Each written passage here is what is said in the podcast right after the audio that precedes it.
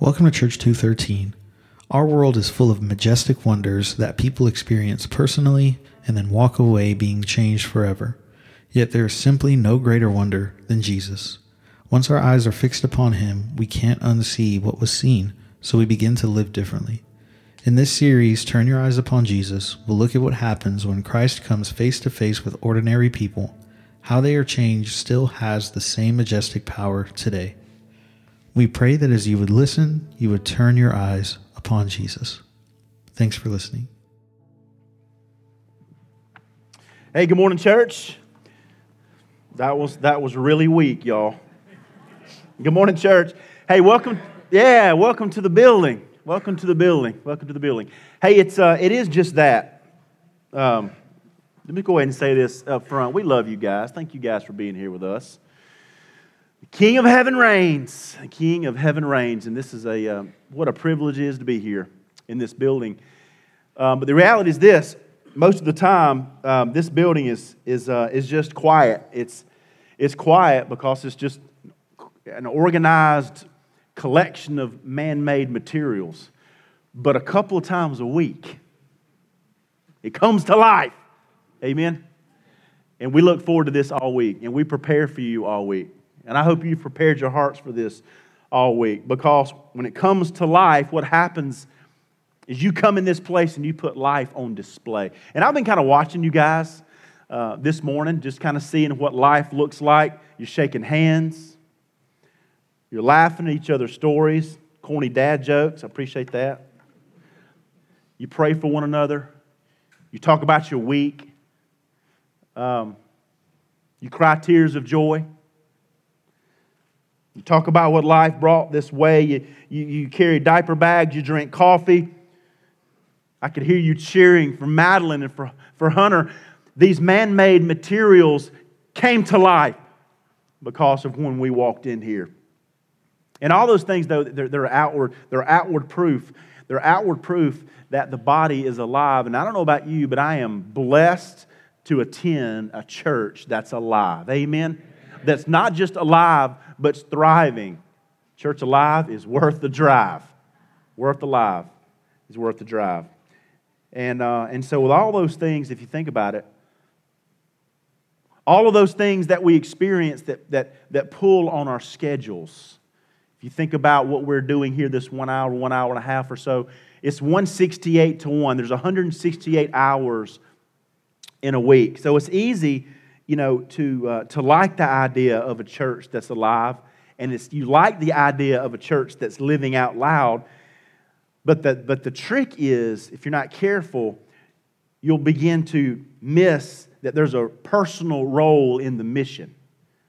You like the idea of what God is doing here, but, but it's easy to, to love to be a part of a church that's doing great things for God, but it's important to, to, to, to uh, it's easy to, to miss this, this element. And it's this that full schedules fight your faith. Amen. That's just the reality of, of where we are. Full schedules will, will fight your faith. To feel a part of something alive, you have to be a part that's alive. Are y'all with me? Because you're not acting very alive, okay? To be a part of something alive, you have to to, to, to be a part. That's alive. You guys write this down right off the bat. It's right there on your sermon guide. Right out of the gate. It's this you have to make the experience personal if you want it to be the most memorable. You have to make the experience personal if you want it to be the most memorable. What a privilege we had to celebrate the life of Miss Kathy Gilbert here yesterday beautiful saint that the Lord has called home. And what we heard is story after story after story of personal experience of why she made such an impact, not just on family, not just on this faith family, but for the cause of the gospel. Because it was personal to her, and therefore her love was personal to us. And it's because of how personal it was that we're overheaping with who Kathy Gilbert was in our hearts. There's a story of a little boy, big brother, that tells his little sister, he said, Hey, I want you to go get your pom poms. I'm going to go play some football, and I want you to be my cheerleader. And so the sister runs in her room and she brings out her pink pom poms, and outside they go. Man, he's throwing the ball to himself. He's diving, he's catching. I mean, he's rolling 10 yards into the end zone. He, he's standing up, he spikes the football. He's doing his football dance, you know, that he's been practicing. And she's just off to the side cheering, Go, brother, go. Go, brother, go. And then they come inside. And she runs up to their dad and she said, Dad, you see me and brother playing football? Dad says, Sweetheart, your, your brother played football. All you did was cheer. And what pastors are noticing all over America is that, that how comfortable congregations can get just as cheerleaders, y'all, if we're not very careful. Y'all with me? We're really good at being on the sidelines, throwing up our pom poms, going, Go, team, go. Go, team, go. While a few parts of the body are the actually swapping helmet paint on the field. But I want you to know to, to, to, if you really want to be a part of this faith family, I want you to know that you are designed for purpose. There's a role for you to serve, to swap paint in the trench, to live on mission day in and day out. Day in and day out. Just a methodical life lived because of what Christ has done for you. Not, not a difficult thing. It's the simple gospel. We just, we just laid that out. Here's the reality we're all, we're all followers of a Jewish carpenter. Are y'all with me? We, we, really are. And, and what I do is, as I hope today that you'll in, in, uh, be inspired to become contributors to the mission that God has for each of us, having invested in somebody personally. I'm going to, this is the thesis, this is the goal is that you will be inspired to invest into someone personally and specifically this week to the point that their life gets a touch of heaven. Listen, um, movements don't start with the masses, does it? it? Starts with a message. It starts with a personal message. I'm talking about one sold out believer making an effort on behalf of one need for one person. And so on this Mission Sunday, we're going to commission our team and we're going to run out of here we're going to go to Mexico as fast as we're going to get to the airport, and we're going to go, go, go, we're going to serve. We're going to serve out of we're going to serve out of the overflow because of what God has done in our hearts. Overheaping is a word that Kathy Gilbert used so often. And my heart's desire is that we would turn our eyes upon Jesus so that we just live out loud. But y'all, it's not just for us. It's not just for us that are going across into, into a foreign land. It's, it's for us that we turn our eyes upon Jesus. Are y'all with me? And live out loud every single day. Every single day. Here's just a little prayer that, that I pray, and, and um, just want to kind of teach it to you guys. It's just this God, I know you want the marvelous to take place through me so others can see you. And so to be the king of my heart, the wind in my sails, the fire inside my veins, when my obedience to you is overheaping on somebody else. And just what a, what a simple prayer to pray. Lord, be real in me today so that I can magnify you in my life and put somebody in my path that I can love on for your name. Let's do this. Open your Bibles, Mark chapter 2.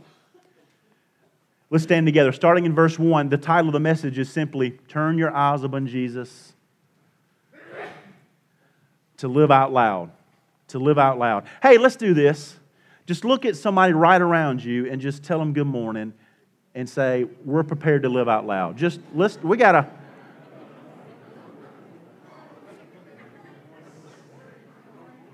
Live out loud.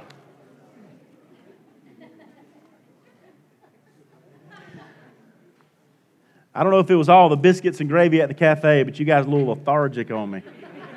Let's dig into the word of life. Amen, church, as we live out loud. Mark chapter 2, starting in verse 1, says this When he entered into Capernaum again after some days, it was reported that he was at home.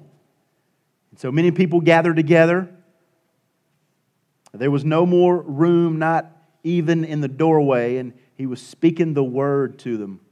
Verse 3 They came to him, bringing a paralytic carried by four of them. Since they were not able to bring him to Jesus because of the crowd, they removed the roof above him, and after digging through it, they lowered the mat on which the paralytic was laying. Seeing their faith, Jesus told the paralytic, Son, your, son, your sins are forgiven.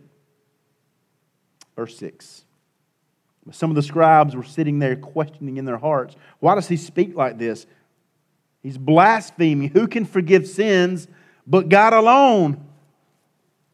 Right away, Jesus perceived in his spirit that they were thinking like this within themselves, and he said to them, Why are you thinking these things in your heart? Which is easier to say to the paralytic, Your sins are forgiven, or to say, Get up, take your mat, and walk?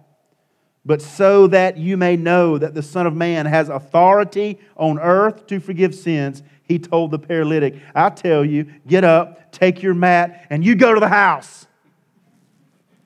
And immediately he got up, he took the map, he went out in front of everyone. As a result, they were all astounded and gave glory to God, saying, We never seen nothing like this. We never seen nothing like this. You guys have a seat. We never seen nothing like this. Here's what's going on. The word's out. The word's out. Jesus is back on the block. Here's the context Capernaum was an area around the Sea of Galilee that was really his ministry base. And the custom was in first century that you didn't need, really need an invitation to come to the house. So what we find is a house packed with people that likely just showed up. Who likes that? Anybody?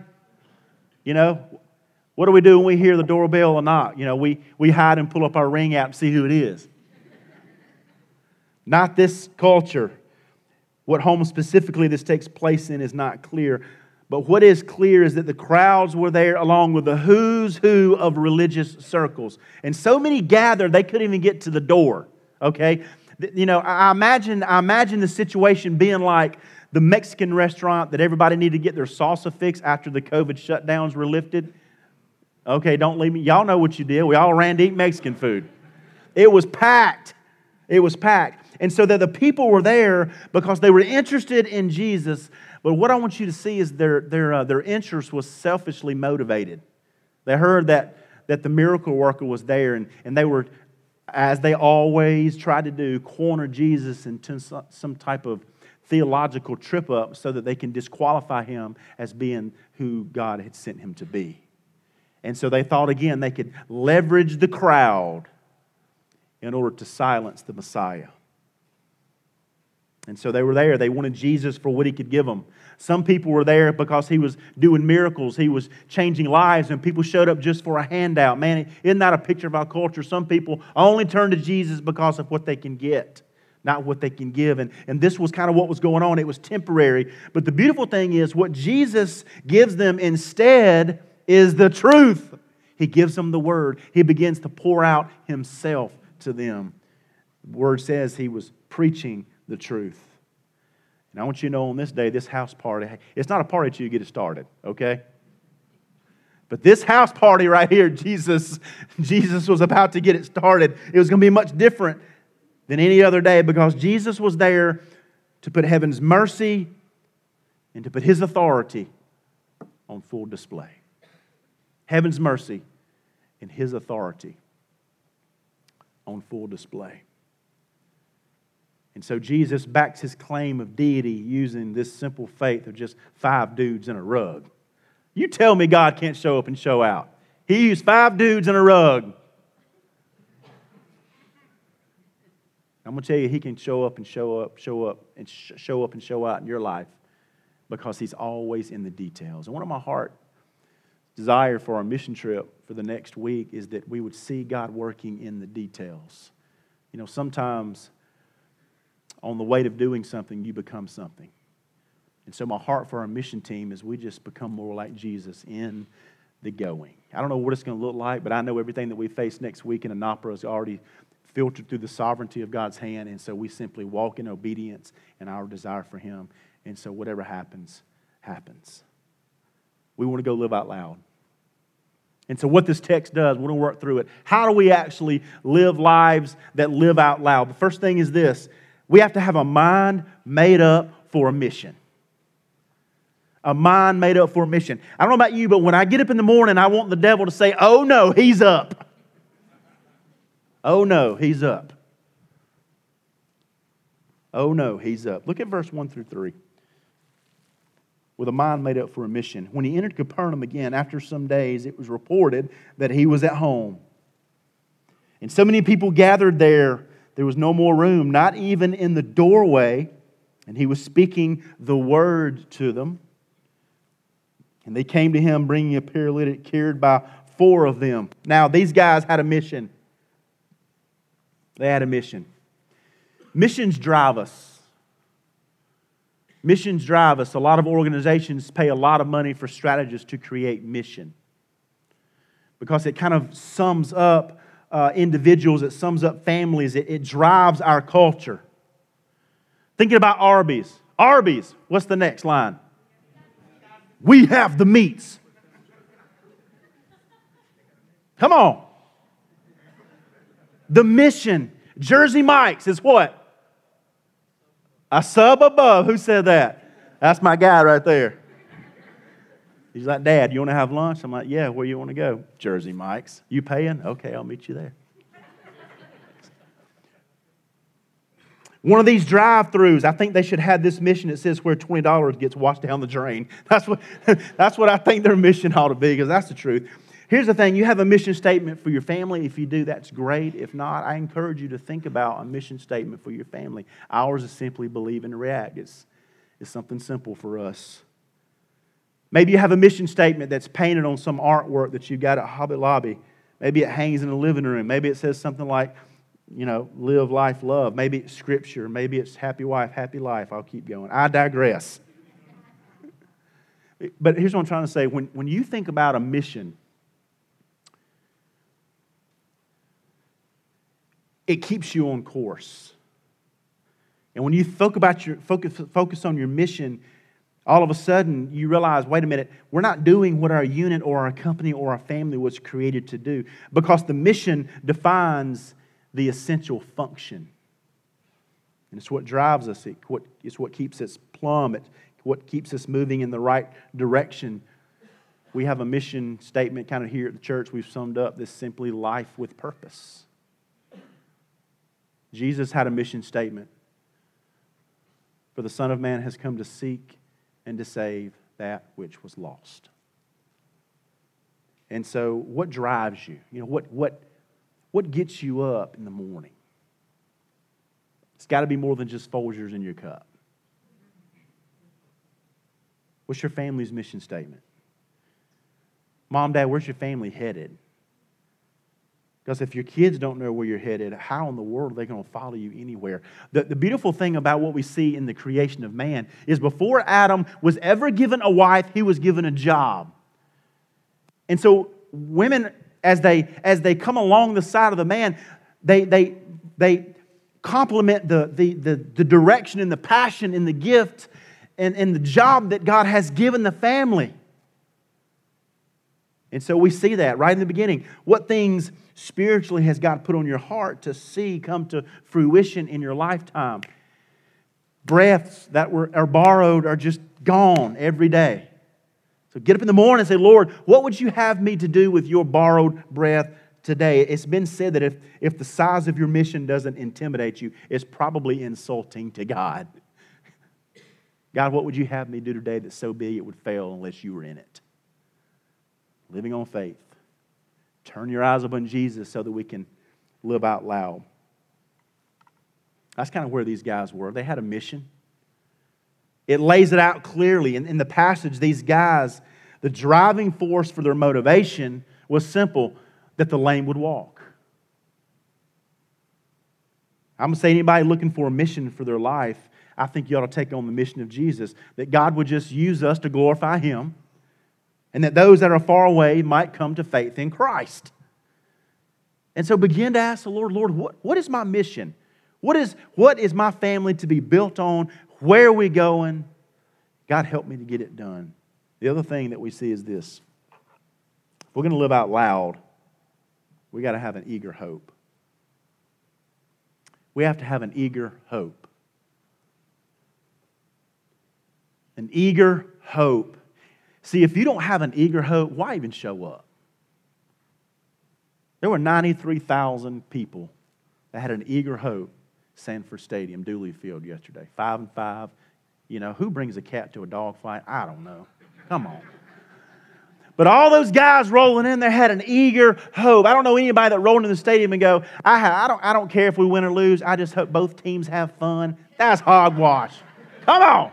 You have to have an eager hope. What, what these guys had right here is an eager hope. Look at it, verse 1. When he entered into Capernaum again after some days, it was reported that he was at home. He was there. Word was out. Man, they were eager for it. And so many people gathered together, there was no more room, not even in the doorway. And he was speaking the word to them. And he came to him bringing a paralytic carried by four dudes. They had an eager hope. They actually believed that Jesus could heal this man if we could just get our friend to Jesus. See, they knew their friend's identity. And they knew that his worth and they knew that his future was tied to a mat but they believed that wasn't the end of his story. Listen, I don't know what your story is or how it's been written, written up to this point, but I'm here to tell you God is not through writing your story. There are still pages to be written. He is not finished. So they thought, hey, Jesus is there. Maybe, just maybe. Maybe. Are you saying there's a chance? Maybe, just maybe. If they had this expectation, how much more expectation should we have? This was pre resurrection. The tomb is empty. Y'all with me? How much expectation should we have? You guys write this down. Here it is. God doesn't require us to understand His will. Just obey it, even if it seems unreasonable. See, if I could understand God with my three pound, brain, He wouldn't be worth worshiping. And I've learned enough to know that I don't know that much. But I know He's faithful. And I know He's given me the guardrails for peace and provision right here. And so oftentimes it doesn't make sense why I would take 17 other people from Church 213 and go to Mexico and build a house, but God has made our path straight. And so we are going. These guys went. They didn't know exactly what would happen when they got to the house, and they did not, certainly didn't expect that the crowds would be all the way out in the yard. But they had one goal get this paralyzed to the prophet because their expectations were anchored in the person of Jesus as healer. And they didn't listen. Did they see the whole picture? No but they didn't need to see the whole picture. They didn't need to see the whole picture. They saw the mat, they saw Jesus' power, and so they had eager hope. See, an eager hope is something we should ask the Lord for every day. I think it's, I think it's a reasonable request. Lord, give me an eager hope today. When I leave my house, give me a hope for something today. I want to see you do something today. To be so hand in hand with Jesus that your faith gets stretched and, and, and, and it gets stretched to uh, amazement. I don't, I, don't, I don't want us, a faith family, to ever get to the point where we say, hey, yeah, we have six baptisms in three weeks. Lord, that's enough. Can you just, just, Holy Spirit, just can you just pump the brakes just for a couple of weeks? Because I just can't take it. No, we want, we, we have an eager hope, right? Fill it up. Fill it up. I don't ever want you to say, I've tasted enough. God is good and all, but I'm, I'm pretty satisfied for what I've seen Him do. Man, I'm going to tell you, if that's you, you are missing out. You're missing out. It doesn't translate in any other realm of our lives. It, it would be silly for David to, to feel like, you know what, you know, you've written me letters before, you know, I've gotten, you know, gifts before, and I've gotten flowers before, but that's all right. You don't ever have to give me those again. I, have tasted and seen enough. It's like the old guy, his wife said, Why don't you tell me you love me anymore? You know, I told you the day I got married, if something changed, I'll let you know. don't, don't do that. Don't do that. An eagerness every day, an eagerness. Church, having God blow your mind just doesn't happen on its own. It takes obedience to His voice. Listen, through prayer and time in His Word, you begin to see Him work. You begin to see Him work in the details. It's how we live on mission this week in Mexico, but it's more than just that. It's how we live out loud every day. Eager expectation. So, my challenge is this Do you have an eager expectation for someone to come to Christ? I hope every day you get up and God has so burdened your heart for that one person that you say, Lord, don't let me stop being eager for that one person. Help me walk slowly through the crowd. Who is that person that you continue to pray for, to reach out to, to send a text to? And then, does that eager expectation have action? Because faith without works is dead. We work together, and that's what we see. It translates, the gospel works all the way through this text. If you're going to live on mission, yeah, you've got to have you got to have a mind for mission and a and a eager hope, but you also have to have this. You need to expect some effort. Expect some effort. Look at verse 4.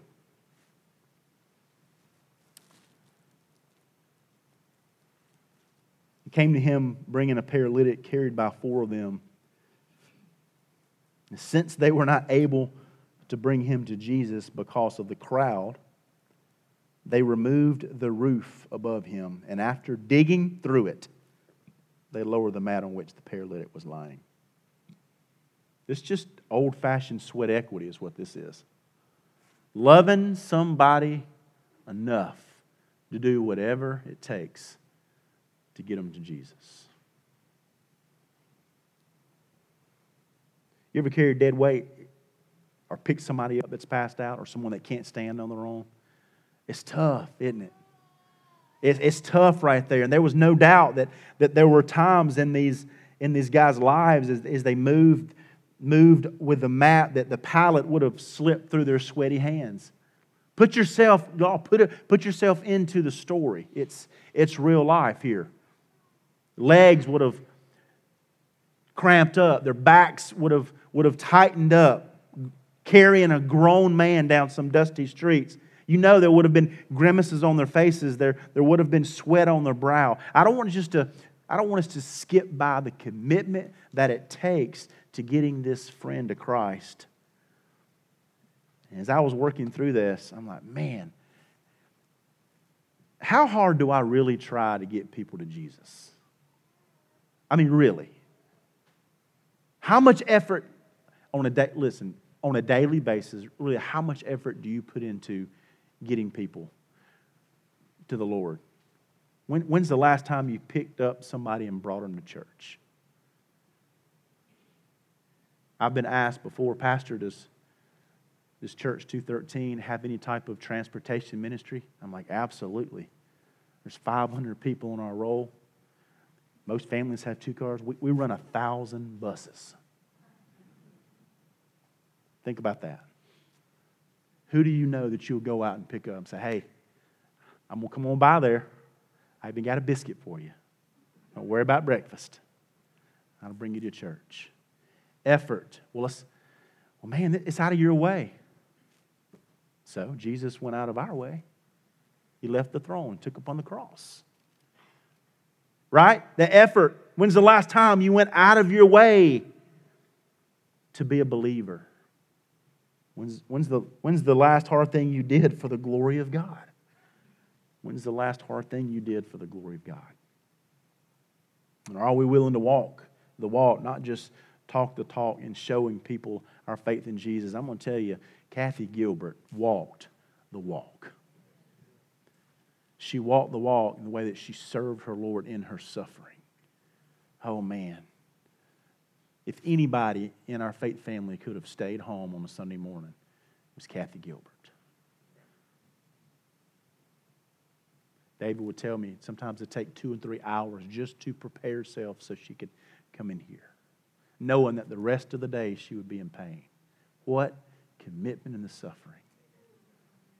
When's the last time you did something really difficult for the cause of Christ? James says it like this James chapter 1 says, But be doers of the word and word and, and not hearers only. Deceiving yourself. That's what he's saying. If you hear it and don't do it, you're deceiving yourself. Because if anyone is a hearer of the word and not a doer, he's like someone looking at his own face in the mirror. For he looks at himself and goes away and immediately forgets what kind of person he was. But the one who looks intently into the perfect law of freedom perseveres in it and is not a forgetful hearer, but a doer of the work, this person will be blessed in what he does. Blessed in what he does. If it was easy, anybody would have picked him up and took him but it took some extra effort. We, we, we, we, we, we're saved by Christ. We're, we're filled with His Spirit to do hard things. Noah built. Y'all with me? Moses led. David fought. Joshua yelled. Esther stepped forward. Rahab opened her home.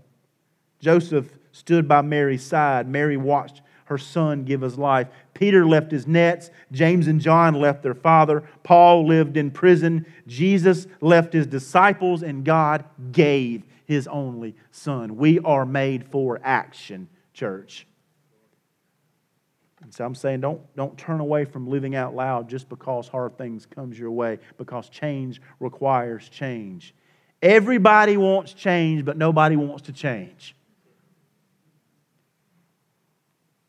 Putting in the effort to see life change in Christ, I'm telling you, it might be that spark that your faith needs.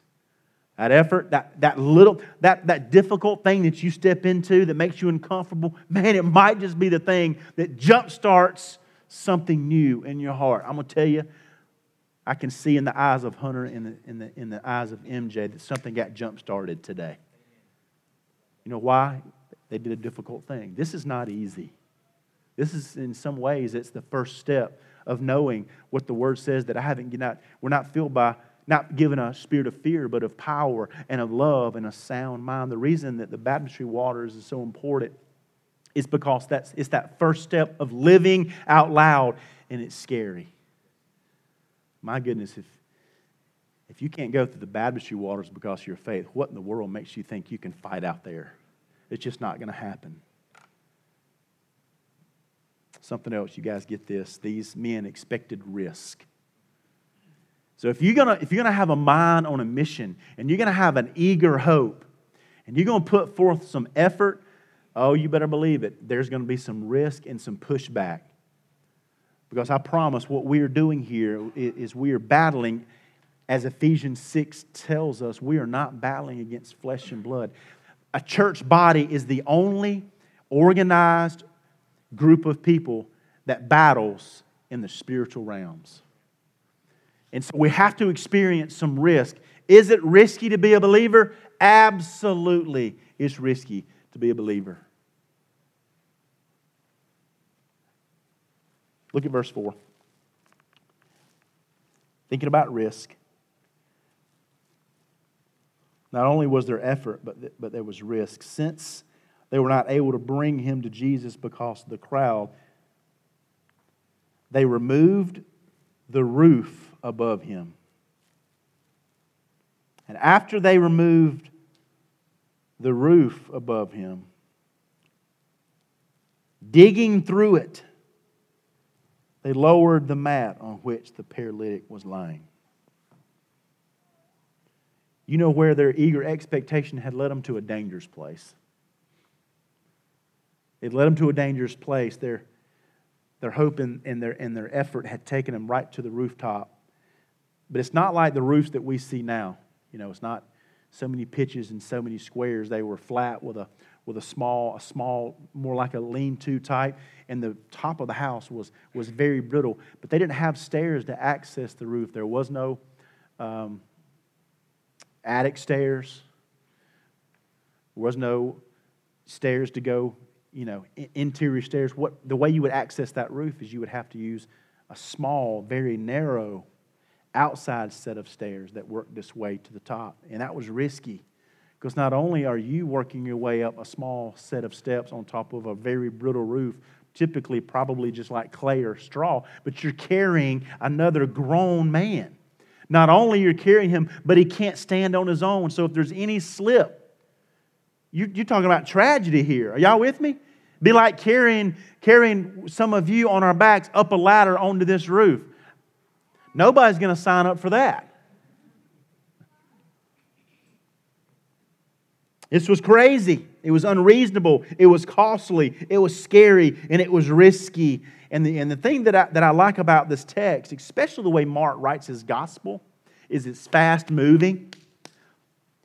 They didn't think about it. The text says that it goes from a crowded door.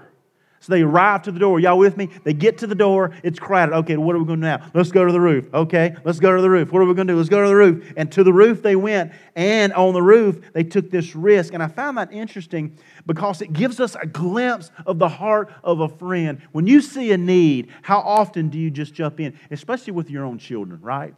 If your own children are in danger, you're not going to phone a friend. You're not going to Google it. You're going to call your insurance agent, see what kind of deductible you're with. Okay, are we paid up before you go and try to help a loved one? No, you, you risk life or limb, don't you? You jump in there. See, what is faith? Faith is substance of things hoped for, based on evidence of things unseen.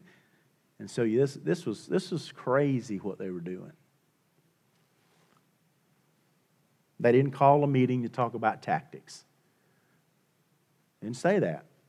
They didn't email a structural engineer for advice. They didn't call the bank, see if they had the money to replace the roof before they ripped it off.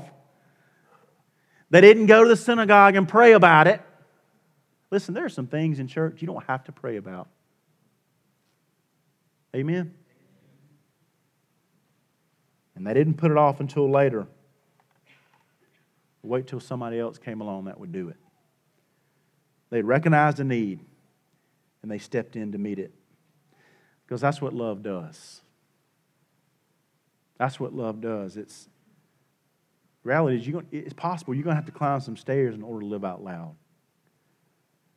You want to know the fastest way to get passionate about seeing God work in your life? You, you listen for Him to ask you to do something risky and unreasonable and scary, and then you do it quickly. You guys write this down. If you expect God to turn all the circumstances of your life into something good, then you must be willing to trust Him when you can't see Him. You must be willing to trust Him when you can't see Him.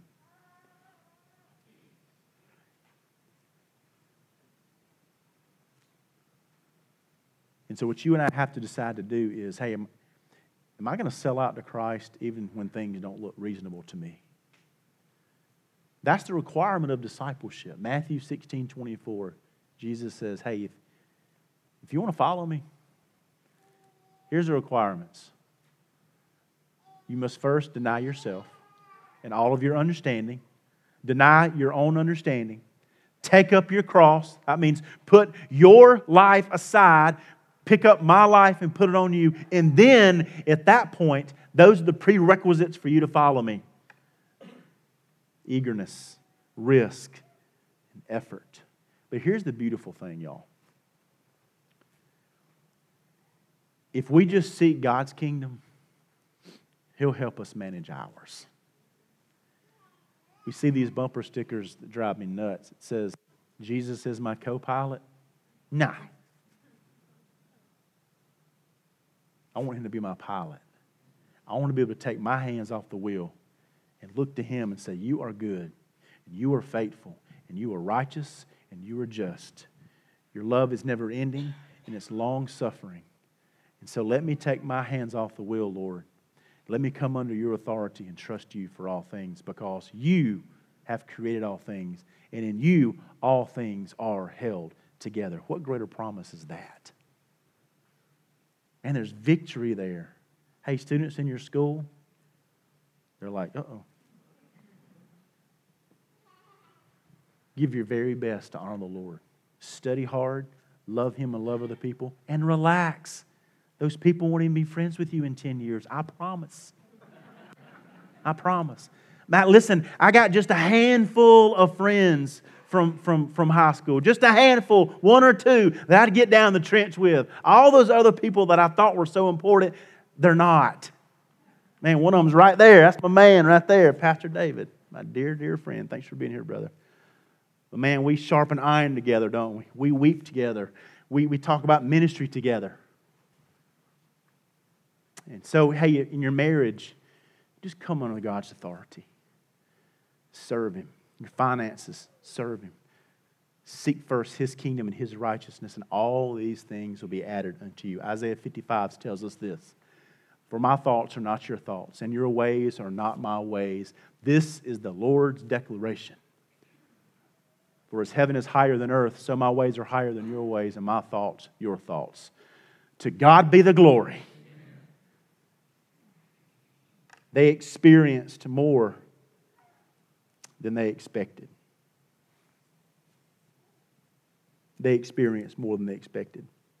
So if you're going to live out loud, expect that. It, they experience more than expected. That's the last thing. If you're going to live out loud, work through it. Have a mind for a mission. Have an eager hope, expectation of effort. Expect the risk. And then have an experience more than expected. When you step into the effort and you step into the risk, I promise you, God will do greater and more abundantly than anything you could ever think or imagine. Ephesians 3. You experience something way more than you ever expected. Look at verse 5. They thought he was just going to get a touch in his physical body. Verse 5 says, Seeing their faith, Jesus told the paralytic, Son, your sins are forgiven. You're like, whoa, whoa, whoa, whoa, whoa, whoa. That's not what we're here for. This is not what I expected. But some of the scribes were sitting there questioning in their hearts, why does he speak like this? He, he's blaspheming. Who, forg- who can forgive sins but God alone? And right away, Jesus perceived in his spirit that they were thinking like this within themselves, and he said to them, Why are you thinking these things in your heart? Which is easier to say to the paralytic, Your sins are forgiven, or to say, Get up and take your mat and walk? So that you may know that the Son of Man has the authority on earth to forgive sins, he told the paralytic. I tell you, get up, take your mat, and go home. And immediately he got up, he took the mat, and went out in front of everybody. As a result, they were all astounded and gave glory to God and said, We've never seen anything like this. Man, don't you want to have such a such a live out loud type of faith that when you lay your head on the pillow at night, you think to yourself, man, I've never seen a day like this. Wow! I can't wait to go to sleep and do it all over again. This is unbelievable. This is way more than I ever expected. That's the promises of God. When you simply love Him and love other people, see other people and walk into their lives and be present to, to, to, to be in their life and be obedient to the call of God on your life. Last week, uh, we left Sadie's ball game and uh, went by Your Pie and uh, just she and I had a little promptu daddy daughter date. It was good. We went in, we got us a pizza, and we sat down. And uh, they were having a birthday party, somebody there. And so as they're singing happy birthday, I thought when they get to the end, I'm, they're going to be cheering, and I want to cheer. Like this, this little fella, I mean, what if everybody in the restaurant began to cheer? And so they're winding it down, happy birthday to you. And then they started clapping. And so I started clapping and I started yelling and I started whooping, woo, you know. And they're looking at me like, who is this dude? And Sadie's like, oh my goodness, dad, stop. But, but, they, but they turned, and that little guy who's 13, he turned and he smiled so big. And so it was just fun, you know, just making a memory. And so Sadie had a kid's meal, and so she got a little cup for gelato. And so I thought, boy, that would, that's a small cup for ice cream. I can eat all of that. What's she going to get? and so she gets up, and as she gets up and walks up to the counter, the mom who was throwing the birthday party comes over with this slab of birthday cake and a goodie bag. And she says, Hey, I noticed you're a little girl. Do you think she would want some cake and a goodie bag? I'm like, her dad would love some cake in a goodie bag. and so, So I've got this plate and this goodie bag, and she's up there with her little bitty cup of ice cream. And she comes back. She's all happy. She's like, I got ice cream. I'm like, I got cake. And she's like, Where'd you get all that? I said, From that family that you were embarrassed about when I said happy birthday. And I thought, man, what, what, a, what a picture for us of how God is always out here, just waiting to give us way more than we ever expected. See, these people, they, they thought the primary need was external that day. But what Jesus did in this passage, y'all, is, is true for me and it's true for you. He addresses a deeper need. People were filled with awe.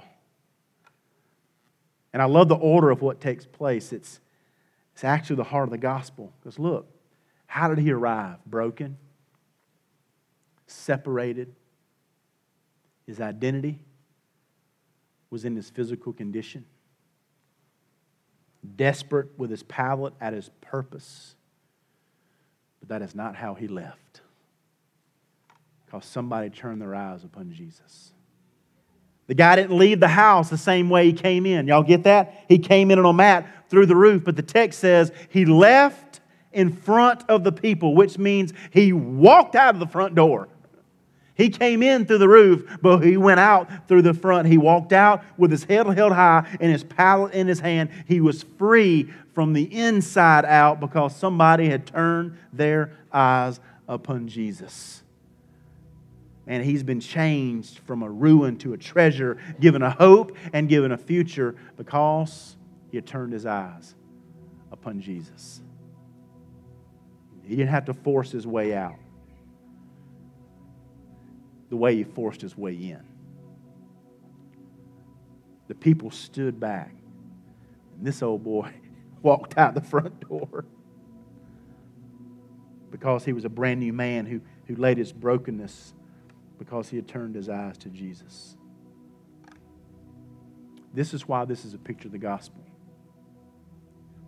Because in order to walk out different, you have to walk in broken. Are y'all with me? The kingdom is backwards. God's economy, the math is just different.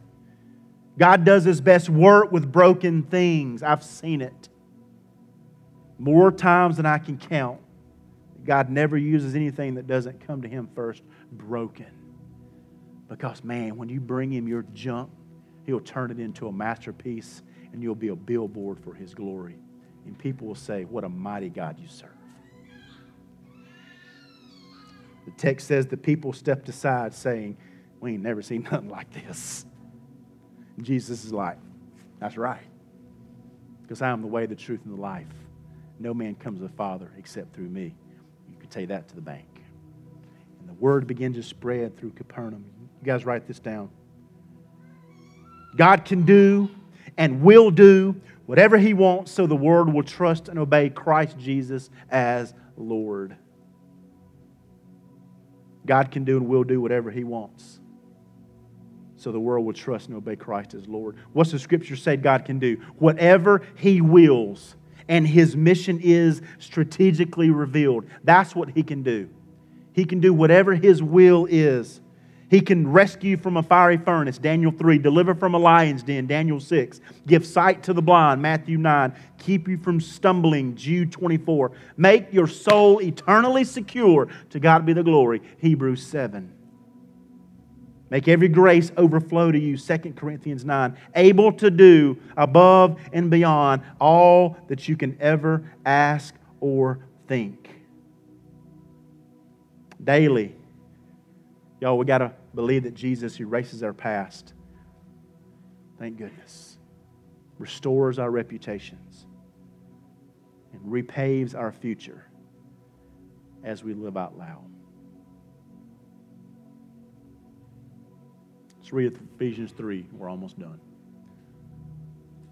Ephesians 3 says, For this reason I kneel before the Father, from whom every family in heaven and on earth is named and I pray that He may grant you, according to the riches of His glory, to be strengthened with power in your inner being through His Spirit, and that Christ may dwell in your hearts through faith, And I pray that you, being rooted and firmly established in love, may be able to comprehend with all the saints what is the length and what is the width and the height and the depth of God's love, and to know Christ's love that surpasses knowledge, that you may be filled with all the fullness of God. What a beautiful prayer to pray over your people. Now to Him who is able to do above and beyond all that we ask or think according to the power that works in us. To him be glory in the church and in Christ Jesus to all generations forever and ever. Come on, church. Amen. We got to live out loud. I'll close with a story. It came to pass that a group existed who called themselves fishermen. And there were so many fish, y'all. There were fish all in the waters around them. In fact, the whole area was surrounded by streams, lakes, I mean, filled with fish. And the fish were hungry. Day after day, and week after week, and month after month, and year after year, these people who call themselves fishermen, they met and they talked about their call to fish. How many fish there were, how they need to go about fishing, and declaring that fishing is always to be the primary task of fishermen. And continually, listen, they search for new and better methods of fishing, new definitions of fishing. They, they created witty slogans and they displayed them on signs and billboards and banners and t shirts and bumper stickers and these fishermen, they, they built these large, beautiful buildings and they called them fishing headquarters.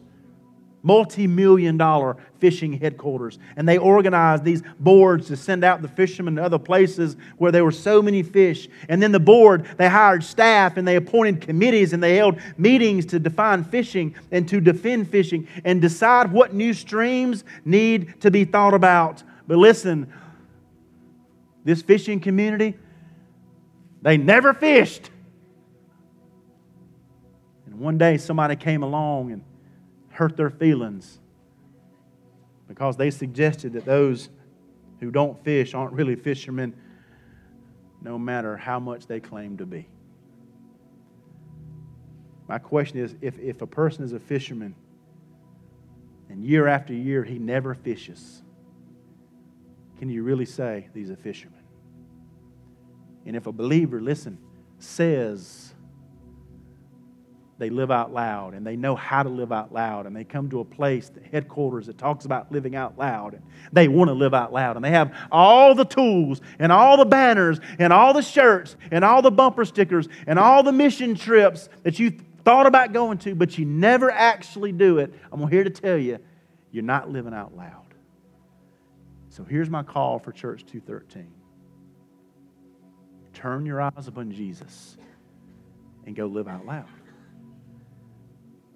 have a mission, have an eager expectation, expect some effort, assume the risk, and watch what God will do.